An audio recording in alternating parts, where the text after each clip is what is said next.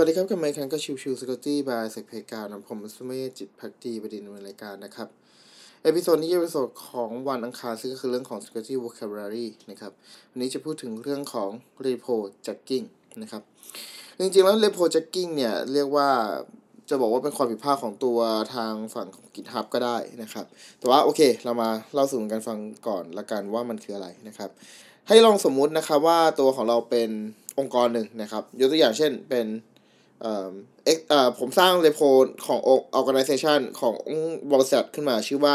github.com slash secpg slash project หนึ่งอย่างเงี้ยนะครับ ทีนี้เกิดผมอยู่ดีไม่รู้แหละวันใดวันหนึ่ง ผมอยากจะเปลี่ยนลักษณะของตัวชื่อองค์กรในเรโพเนี่ย ให้กลายเป็น sec p a y g o w อย่างเงี้ยก็เป็น github.com slash sec p a y g o w slash project หนึ่งแทนอย่างนี้ถูกไหมครับ สิ่งที่เกิดจะขึ้นคืออะไร คือหมายความว่าถ้าสมมุติว่าตัวของ user ใด ๆ ก็แล้วแต่ครับ มีการกดคลิกตัวของ github.com s e c p g project 1เนี่ย ตัวของ github นะครับ จะ auto redirect ตัวของ user ไปที่ github.com s e c p g project 1แทน โดยแบบอัตโนมัติเลยนะครับ แต่ประเด็นปัญหามันคือ เมื่อตัวของเอ่อ trade actor ใด ๆ ครับ มีการสร้างตัวของชื่อองค์กร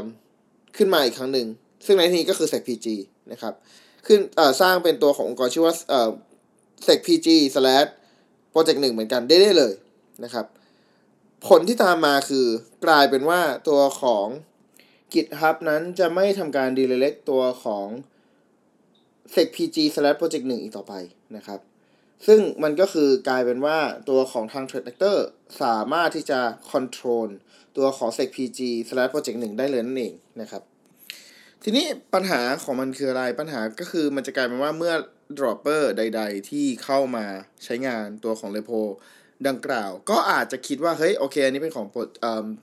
ของบริษัท จริง ๆ อะไรเงี้ยนะครับไม่ว่าจะเป็นตัวของบุคคลภายนอกหรือแม้กระทั่งตัวของพนักงานภายในบริษัทเองก็ตาม อาจจะมีความผิดพลาดเกิดขึ้น และทำให้เอาซอสโค้ดที่เป็นซอสโค้ดของ Trade Actor ไปใช้นะครับ ซึ่งก็อาจจะกลายเป็นตัวของ Supply Chain Attack ต่อไปได้นะครับ ซึ่งจริงๆแล้วเนี่ยในบางบางโปรเจกต์อะครับตัวของทางฝั่ง GitHub เขาก็มีการพยายามช่วยการให้แหละ แต่ว่าจะการให้เฉพาะตัวของโปรเจกต์ที่มันค่อนข้างดัง ๆ เท่านั้น นะครับ ซึ่งมันก็เลยเป็นปัญหาว่าเอาแล้วสมมติว่าตัวของโปรเจกต์นั้น หรือบริษัทนั้นมันไม่ได้ดังมาก มันก็เลยกลายเป็นที่ว่าตัวของ Trader สามารถจะ take control ตัวของเอ่อ repo ได้เลยหากมีการเปลี่ยนชื่อนะครับ ซึ่งมันก็จะวนกลับมาในเรื่องของการตรวจสอบแหละว่า เอ้ย แล้วเราจะตรวจสอบยังไงดี ซึ่งก็มีหลายพาร์ทครับ เช่นเรื่องของเข้าใจในตัวของ organization นั้นดีแค่ไหน เรื่องของมีการ พูดคุยกันภายในมีการประกาศให้อย่างชัดเจนนะครับ แล้วก็มีการกำหนดชัดเจนในเรื่องของการดูแลต่างๆ การโน้ตไว้หรืออะไรก็แต่นะครับ เพื่อจะให้ป้องกันในเรื่องของพวกที่เป็น repo jacking แบบนี้นะครับ ซึ่งจริงแล้วอาจจะบอกไม่ได้อย่างชัดเจนว่ามันคือการกันหรือเปล่า หรือการ prevention หรือเปล่า เพราะว่าได้จริงๆคือมันอาจจะเป็นในเชิงของการ announcement เพื่อจะให้ลดความเป็นไปได้ที่จะถูก